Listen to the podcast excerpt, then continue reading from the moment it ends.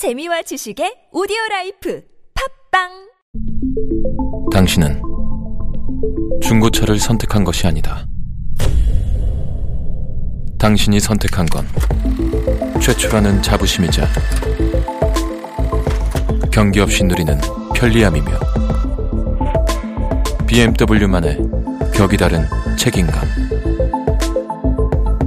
당신은 BMW의 선택을 선택했다. BMW 프리미엄 셀렉션.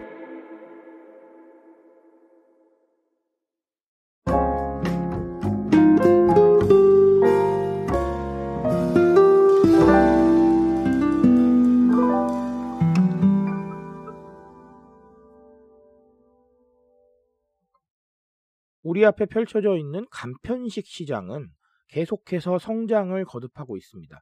알고 계시다시피 HMR로 대표되는 가정 간편식 시장, 그리고 밀키트로 대표되는 또 간편식, 어, 그런 것들이 이 집밥 트렌드, 일명 내식 트렌드라고 하죠. 네, 이 트렌드를 타고 굉장히 큰 성장을 이뤄내고 있습니다. 그래서 이 부분에 대한 트렌드들이 굉장히 눈에 띄고 있는데요. 오늘은 그런 통계 하나를 간단하게 살펴보면서 우리가 알아야 될 게 뭔지 한번 정리해 보도록 하겠습니다. 안녕하세요. 인싸의 시대 그들은 무엇에 지갑을 여는가의 저자 노준영입니다. 여러분들과 함께 소비 트렌드 그리고 대중문화 트렌드들 쉽고 빠르고 정확하게 알아보고 있습니다. 강연 및 마케팅 컨설팅 문의는 언제든 하단에 있는 이메일로 부탁드립니다. 프레시지에서 간편식과 밀키트 관련된 통계를 하나 내놨습니다. 이 제품 판매 데이터로 본 분석 자료인데 이 부분을 한번 좀 볼 필요가 있어서 제가 가지고 왔습니다. 첫 번째는 국탕찌개 판매량이 2019년 대비 2020년에 296% 정도 상승을 했다고 합니다. 어, 이 같은 현상은 올해도 계속되지 않겠나 이렇게 프레시지가 전망을 했습니다. 그래서 올해 메뉴의 다양화와 프리미엄 제품 강화를 통해서 제품 시장에 대응하겠다 이렇게 얘기를 했고요.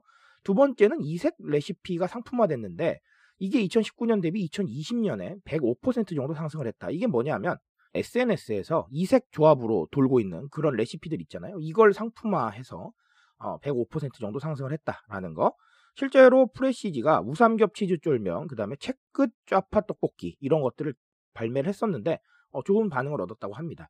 그리고 또 다른 하나는 RMR 레스토랑 간편식이죠. 레스토랑 간편식 시장이 진화했다라는 것인데 프레시지가 지난해 7월 일명 화사시 곱창으로 유명하죠. 대한 곱창과의 협업을 시작으로 30년 전통 100년 가게들의 대표 메뉴를 밀키트로 출시를 했었는데 어, 이게 상당히 좋은 반응을 얻었고 14만 개 정도가 판매가 됐다고 합니다.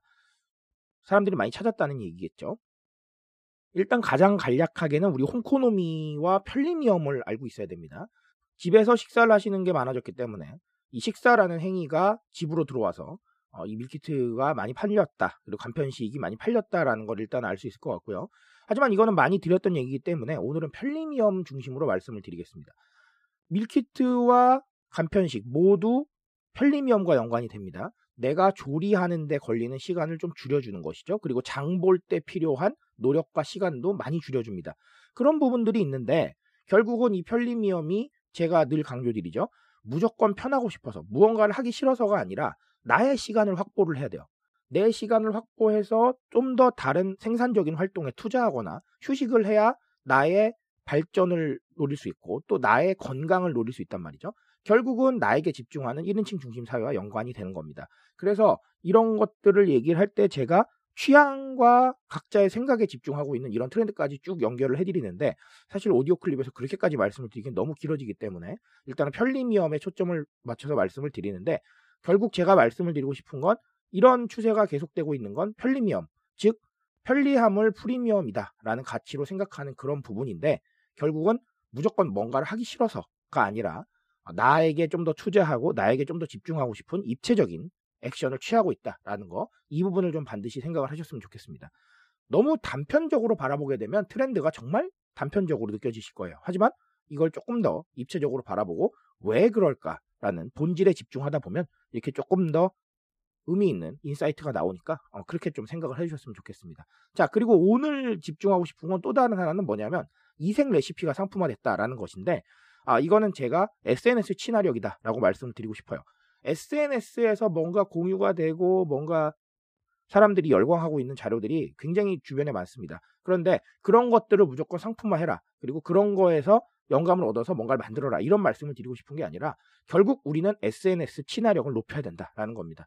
우리가 신기하거나 재밌거나 뭔가 맛있어 보이거나 혹은 흥미로우면 SNS에 쉽게 공유를 합니다. 우리 식사하시는 사진들 많이 인증하시잖아요. 그렇죠. 음식 사진 인증하시거나 그런 부분들 많이 하시는데 과거보다 미디어가 우리가 접근하기 편한 곳에 와 있습니다. 기존의 매스미디어들한테 우리가 점심 먹은 사진 아무리 보내봤자 기사로 내보내줄까요? 저는 그렇게 생각하지 않습니다. 방송으로도 내보내주지 않겠죠. 하지만 내 SNS 올려도 누가 뭐라 하는 사람 없습니다. 그렇죠? 그래서 쉽게 올리고 다른 사람들과 소통을 하고 그리고 인증하고 이런 부분들이 굉장히 쉬워졌어요. 그런데 이 인증 자체가 우리한테는 viral이라는 겁니다. 즉 지금 언급된 이색 레시피들도 사람들이 흥미로워 보이고 그리고 또 맛있어 보이니까 공유를 하고 댓글도 달고 또 시도를 해보기도 하고 시도한 사람은 또 인증을 하기도 합니다.